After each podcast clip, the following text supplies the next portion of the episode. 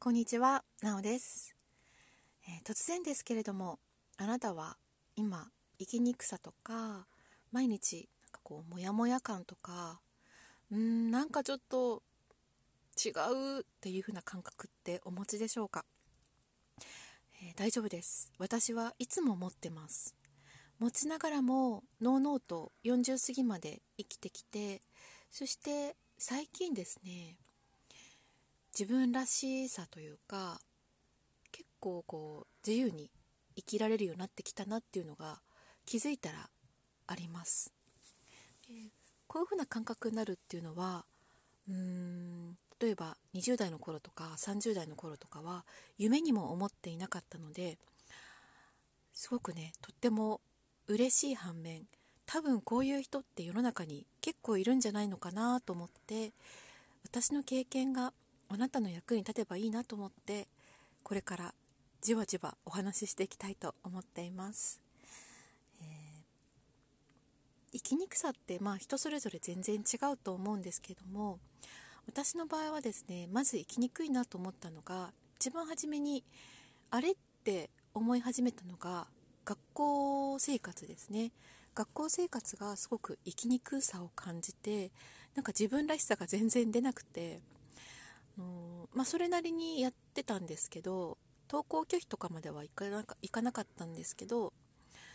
なんかしっくりこないまま終わっちゃったんですね。で大学に進学して大学行ったんですけど大学ってすごい楽しそうなイメージがあったんですよね。なんかドラマとか見たり漫画とか見てたので。でも全然なんかまたしっくりこないまま終わっちゃって。で今度社会人になったんですよね。で社会人になってそのしっくりこなさが爆発してしまってですね、まあ、2年目待たずにこう鬱っぽくなって退社することになったんですね。で退社して、まあ、何もしないわけにいかないので専門学校に行ってそれから自分でこうバイトしながらとか働くようになってでもやっぱそのうつ状態みたいのがなかなか治らずにですねずるずると。でのご縁があって結婚して子供ができて。でそれからですね、あの育児中にもっとおかしな状態になってしまって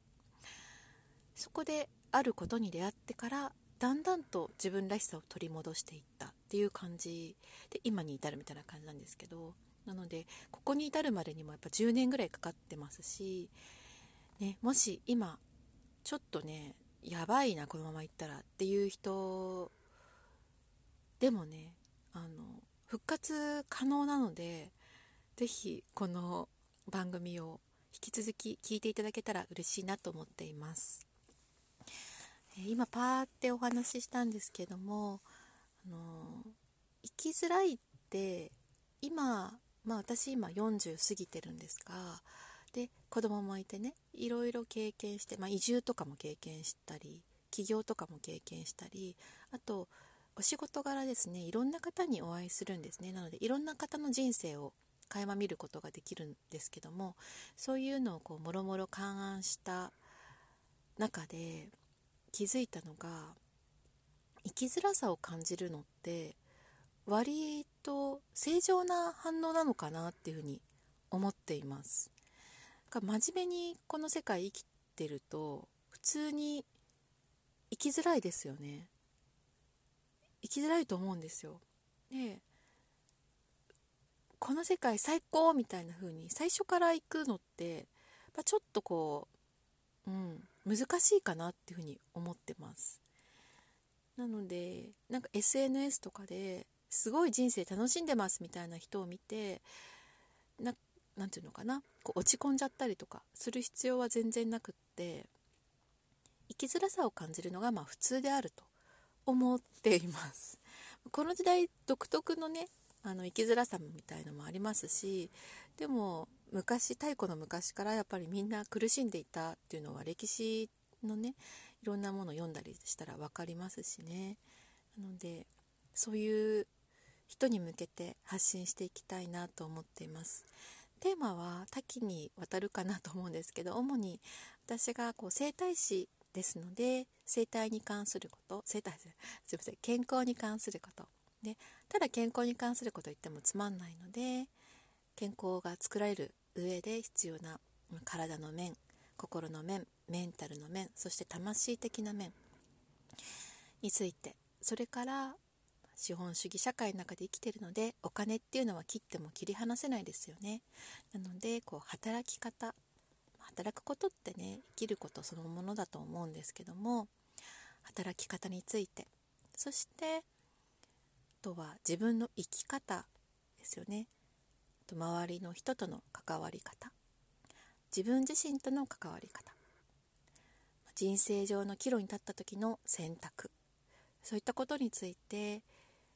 て言うのかなこうテクニック的なこととかその場限りのことじゃなくて本質的なことうん、につながることをお話ししていきたいと思います。それが結果的に自分の健康に役立ってそしてこの人生100年時代をですねそうそう無理なく生きていけるようになるんじゃないかなと思ってます。私もまだね100年時代の半分にも到達してないので偉そうなことは言えないんですけれども まあ、経験してきた中で。そしてあの、